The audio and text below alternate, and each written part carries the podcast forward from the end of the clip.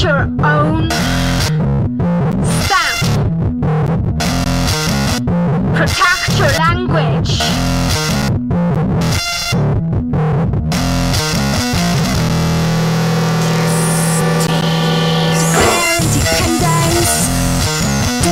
Do that to you. Declare independence.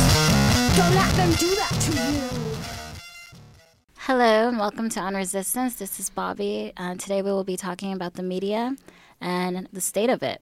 So, we're going to start with a report back today on a town hall meeting held by the city and the police commission's office on body cams and cameras for police. Thank you, J Ray. I Today I went to the town hall meeting. Um, actually, it wasn't uh, necessarily a town hall so much as the police telling people that they are pretty much buying these body cam. They already bought the body cams. They're just telling people how they're going to use the body cams. There's a police officer that gave a lengthy presentation on how these body cams are going to be used. Something like a few G's per body cam. And then they opened it up for public comment. Stop LAPD spying was very well researched in their investigation into a lot of the tools and technology that the police are utilizing to expand their surveillance, provided really difficult questions to the police. Police then said, understand that this was not a forum to ask the community if these policies were going to be put in place. These cameras are already bought, and this is something that we were willing to do with the community to provide a way to talk about how they're actually going to be deployed. A lot of the points people were making was that this isn't necessarily this is an interesting narrative that they're confusing the the root issue which is state sanctioned violence the growth of the surveillance state apparatus and that none of this is really going to solve any of the the issues with people being killed by police because we already have instances of body cams on cops and how they turn them off. The police didn't address the question of cameras on antennas that police were breaking.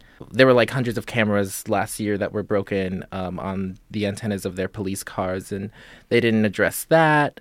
Uh, so it was it was a community forum. Um, we've seen these a lot. We've seen these a lot of times where the city will hold some sort of participatory forum and they you know they've already went along and moved forward to actually implement this gang injunction or implement these policies buying more equipment to help the surveillance state of the police. So my my issue is always like what's the what's the point if they're just not listening? What's the point um So they can say they did it. so they can say that yeah that they did it pretty much. And that's i guess that's my my report back on that Thanks for that report back, and thanks for going to that meeting. Uh, let's get right into it. First, investigative journalism. Do you think that given you know the power of the state to be able to prosecute and basically criminalize journalism, is it practical for independent journalists to do real investigative work without having the backing of an institution behind them? I feel like it depends on on what it means by practical. Like, does it serve a purpose? I think that we have a deficit of investigative journalism, and I don't know if repression is exactly what led to that. I would say it's a combination of repression and capitalism. People are very career centric. Like that woman that met with us from LA Weekly that we did that review of Beyonce's Superpower mm-hmm. video. She wanted to care about politics. And I think a lot of mm-hmm. people want to care about their work and understand power. But a lot of people don't because it's a job for them. And so investigative journalism isn't rewarded. We see whistleblowing. That journalist we've talked about before that was killed in a high speed crash Michael in Hollywood. Hastings. Michael Hastings, Aaron Swartz, who wrote a cyber manifesto about why people should go into institutions of power and actually take their academic resources and expropriate them and make them available to people. And they were prosecuted, even though the institution and JSTOR didn't want to prosecute them. The state still prosecuted him, and he ended up dying in, in prison. So I think investigative journalism, it's necessary. I don't think it's safe what's the line we walk on this radio show a lot is how much we want to say we're already being targeted we're already being repressed we know that's part of the path but we still choose, like on our domestic terrorism, a conversation in policing show, we put up a picture of Commander Smith. And that's because, you know, I'm not worried that he's going to target us because his picture's up, because he's already targeting people in my community. So there's a fine line. I guess uh, what I mean by um, practical is I recently watched Kill Messenger, and that's uh, the movie based on Gary Webb, the um, journalist that did the investigating uh, report that outed that the CIA was um, basically using the flooding of, of crack cocaine in black communities in Los Angeles Oh, to fund for the Contras in uh, Nicaragua. And the thing that I kind of took away from the movie, he didn't have the support of his paper when the state started to go after him and try to delegitimize him as an individual for for basically outing them for what they were doing. And so it just kind of made me think of myself, someone who wants to do more investigative work. If I don't have a guardian like Glenn Greenwald had, would he be able to, you know, have been able to produce all those like leaks and information if you didn't have like the power of the institution behind them? I feel the institution does help a lot to legitimize people, but the institution, it's also relative to every other institution within the state apparatus. It's like the media is always, always listening to the police first and foremost. Um, they're all we we literally have to record conversations with the media to for them to spin our story correctly the way we want them to without paraphrasing or without completely changing the narrative of what we have to say. I guess it does provide that level of protection like you were you were saying before that as people who are pretty active uh, actively trying to expose the absurdity of law and order and the state apparatus and growing fascism in America that's you know dangerous. But I do feel that there is a reason why they aren't necessarily crushing certain individuals who might have a particular amount of social capital because we've provided a lot of knowledge and words to people. Yeah, knock on wood. But like, the, but like on the real, they try martyring certain individuals who are propagandists. What happens to those words? You know, what happens when people find out that oh crap, these people, you know, must have been saying something really powerful. It would only act to fuel. It's happened to a lot of these leaders of movement and you can be an Oprah and be like, "Oh, where are the leaders at now?" When this this movement, I'm not seeing any leaders, but it's like, well, look at all the where are the lead, where have the leaders went to? Like what happened? They didn't just like mm-hmm.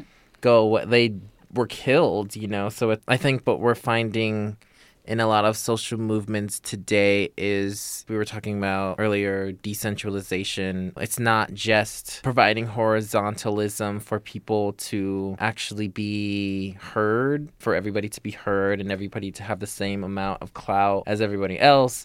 It's actually a tactic, it's actually a strategy that we provide so that we don't all get because you know they can't crush everyone who's who's doing that. There's a lot of people that I'm finding that I'm when in my organizing that I'm finding out that are doing a lot of work and I feel like there's so many of us that they can't pinpoint who's doing all of the all of these things to agitate. There's so many people that are doing so many different things to agitate that I they're you know at a kind of loss this this movement around. So I feel like when it comes to investigative journalism, I would hope that more people just start doing it. If more people on social media, everybody has a social media platform. If more people were to provide this kind of investigatory outlook on the news or in providing their own autonomous media outlets, I, that would really help people who have who are exposing really intense stuff and in turn, yeah, they they might expose a lot of things. But when you look at Facebook or when you look at Twitter, a lot of things that expose um, corruption or supremacy or rooted interlocking systems of domination, it's already out there. You know, it's already exposed. What more can they do? Are they going to really go after the millions of people that share this information? I mean, there are other ways they can manage that. They could just do like other countries have done and just shut it off, shut all of those media outlets off. But there's so many people who are resisting against this kind of tyranny. So, if an institution or an organization could provide a layer, maybe an extra layer, but also the institution because it does have those relationship with other institutions could also work against you and undermine you and sell you out. And that's how I feel about any space in the workspace, in any kind of institutionalized space. And if I go to an organization that invites me to their action and then I show up and I show up as who I am, you know, and I ask questions, that doesn't necessarily mean that they're going to ne- want my participation anymore. And so it depends, like, I think, what you're investigating because institutions have have an interest, a self-serving interest in maintaining themselves, just like any organization has an interest in maintaining itself. That's why affinity groups are great because they adapt to information and they can reflect and they're change. I guess that's a side note. Are y'all against like people creating their own institutions, like within their own communities, and providing, like, is it the act of, is it the very act of things becoming institutionalized, or that like people can create their own institutions and provide for people I that they know and But I feel like the institution that you're talking about is not the institution that has legitimacy by the state. Mm-hmm. So, like autonomous groups, are we creating an institution by having this collective? Mm-hmm. I'm not so sure we are. But we are mm-hmm. participating in this institution that is KPFK to kind of house our creative process. So, we do have a relationship with this institution. And I think people could have relationships with institutions to kind of manipulate how the state reads legitimacy. And unfortunately, this just happened with what's happening in Long Beach. There's a couple of us doing a panel, and we were participating with an mm. institution that people couldn't find space through the schools because you have to go through a bureaucratic process to get space in the schools. And so someone reached out to a local community space, Cal Barts, and they said it was okay. But then right before the police called the owner, said that we would attract the wrong crowd, said that our ideas were too radical, basically, that we were going to be incendiary. And the space immediately pulled their support. And so that institution was granting us access to it and we had space and that's something that we, we don't have access to. We don't have access to space. And by being in their space we didn't have to be in public and so that means we're less likely to be repressed because if we were in public the police could just roll up on us. So we were like okay we'll go with this institution. They'll give us space and the police sabotage that. And by sabotaging that it kind of also restricts our access to legitimacy because if we were going to be housed in an official Cal Barts Cultural Arts Long Beach space, it mm. legitimizes our ideas to some degree.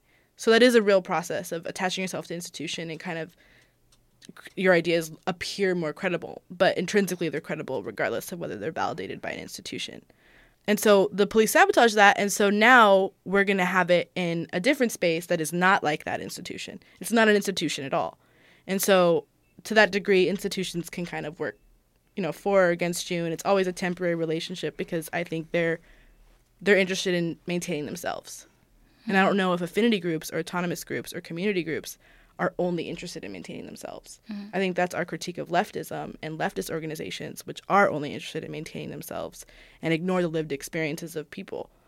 investigative journalism though it takes a lot of resources like and it takes a lot of credibility and access and so it takes a lot of sources. And when you look at a lot of the leaks that have been happening just for the fact that edward snowden chose to go to glenn greenwald and laura poitras is like is because they had some sort of already credibility. And it only then continues to legitimize like certain journalists because they're only continue to be given that information then therefore whatever institution journalists at it gives them more power. So then you have where david cameron goes and pressures you know the guardian to destroy this information. And guardian you know does it. And so you have it where like these institutions therefore one have the resources and powers to get information that public deserves to know but then at the same time because they're also like beholden to the state and the people that are being in fact investigated then that makes it so they easily can get compromised. Decentralizing journalism and media is important but then also how do we protect ourselves when you kind of create that risk Well, now there's a risk on both sides in regard to this Charlie Hebdo. Hebdo.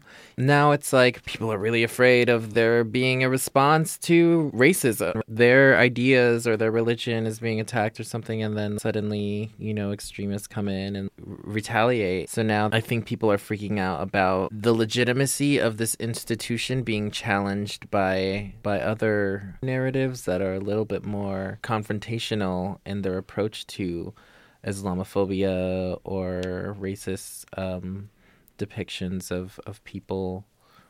if CBS News, who like consistently just misreports what's going on in LA regards to resistance, they were the ones that reported that last year for Trayvon Martin that the W Hotel that there was property destruction that took place and there was not, and even you know the manager of W Hotel came out and said no, there was nothing that happened.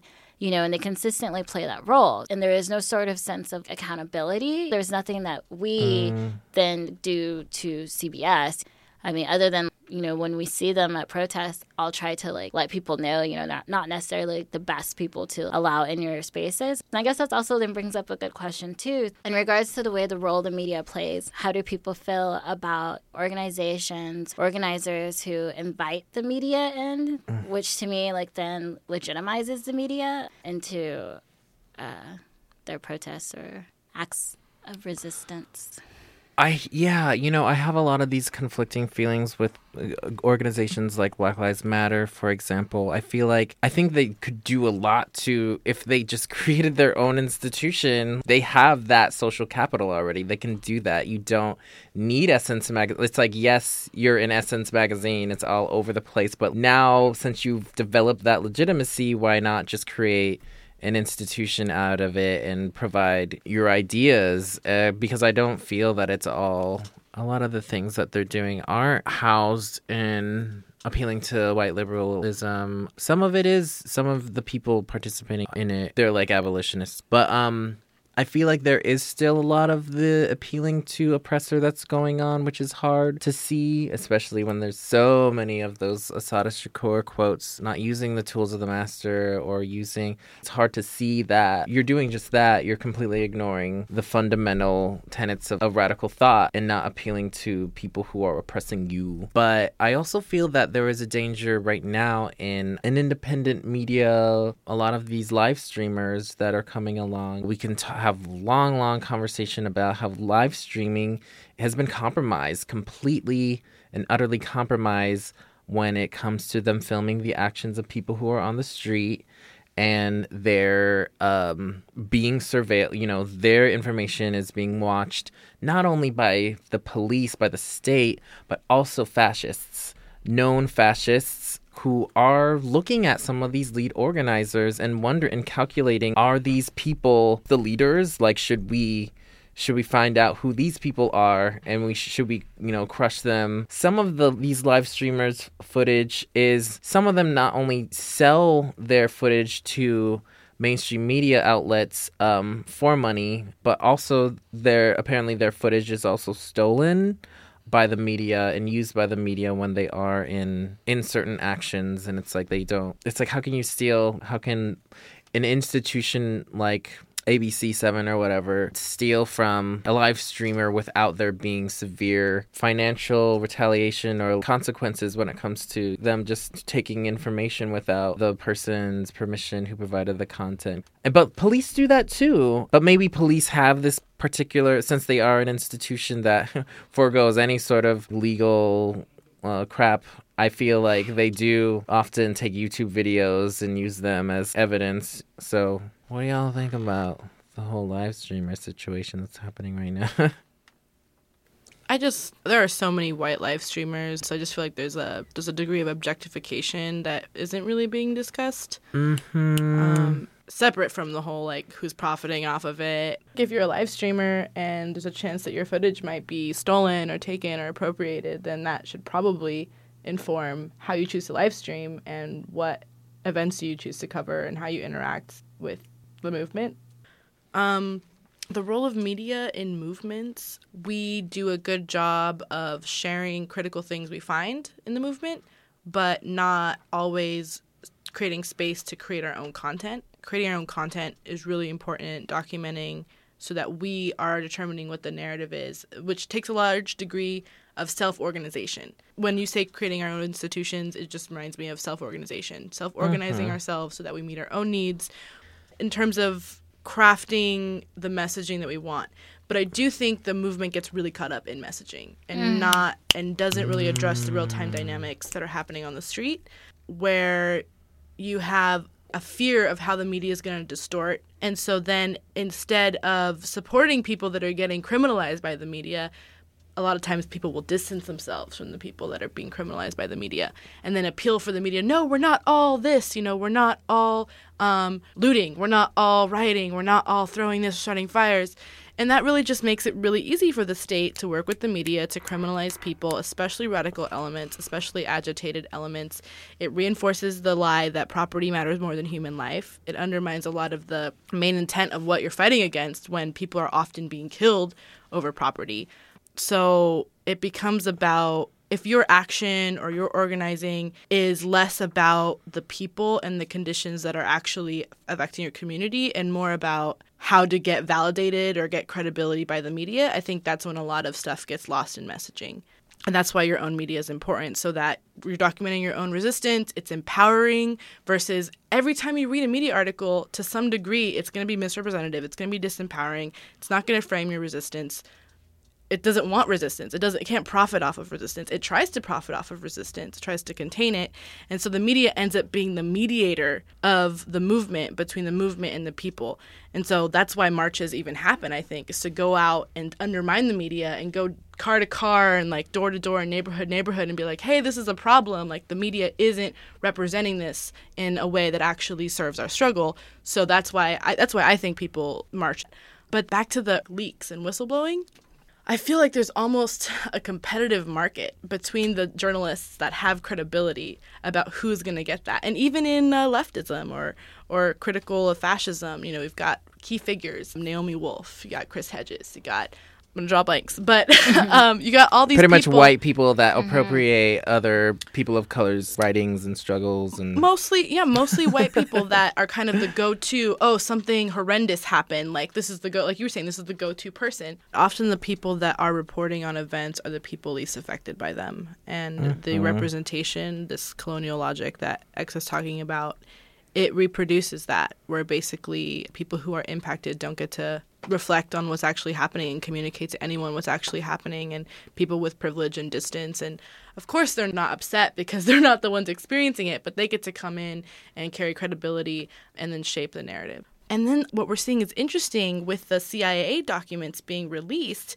is the state actually competing in that market and saying we're going to whistleblow on ourselves to regain legitimacy. So what they do is they're never going to give us mm. information that we actually need or if they're going to give it to us they're going to give it to us 50 years later or redacted or certain selective parts that protect them.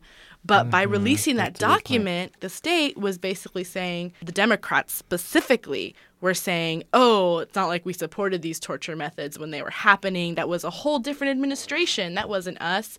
And by releasing it they're saying they care about it and they restore some legitimacy in the eyes of the american people or the people living under American occupation. And so I think we're going to see more of that. We're going to see more of the state manipulating information and selectively releasing things to show that it's a neutral regulating body. And the state isn't neutral, it facilitates capitalism, it uses violence and force and hierarchy and the cops and the military to do that. Yeah, and I feel like there's a lot of these institutions that are very much complementary to each other in terms of social control. It's like you have the media providing this information, but what are they also providing? They're providing fear.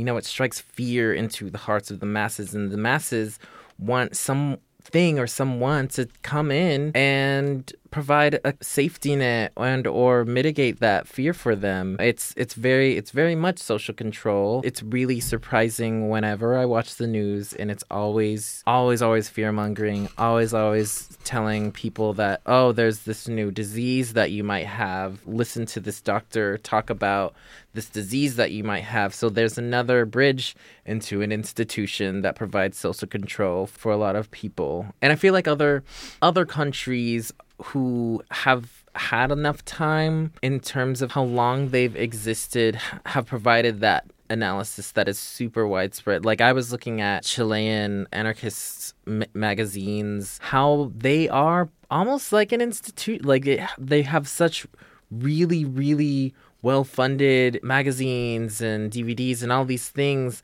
that are talking about what we're talking about. There's so much funding already put into it. There's already people that know what's going on, that know that every single institution is uh, used as a means of social control. They're already there, but because they might be a little bit more politically inclined because of how long they've existed, that's where their the narrative is. I mean, I'm sure they have to combat um, mainstream media, news, and everything, but and I feel like I guess it it would be different in other countries in terms of um, certain instances of uprising or just as like a third world nation that is under the thumb of US imperialism itself. So You brought up about media in regards to movement branding, and it just made me think of like how much power they have when they decide to label a movement. Occupy, you know, was branded, and anything that sort of happen was still getting under the label of like Occupy. You know, if anything happened in LA, it was it would be like branded Occupy LA.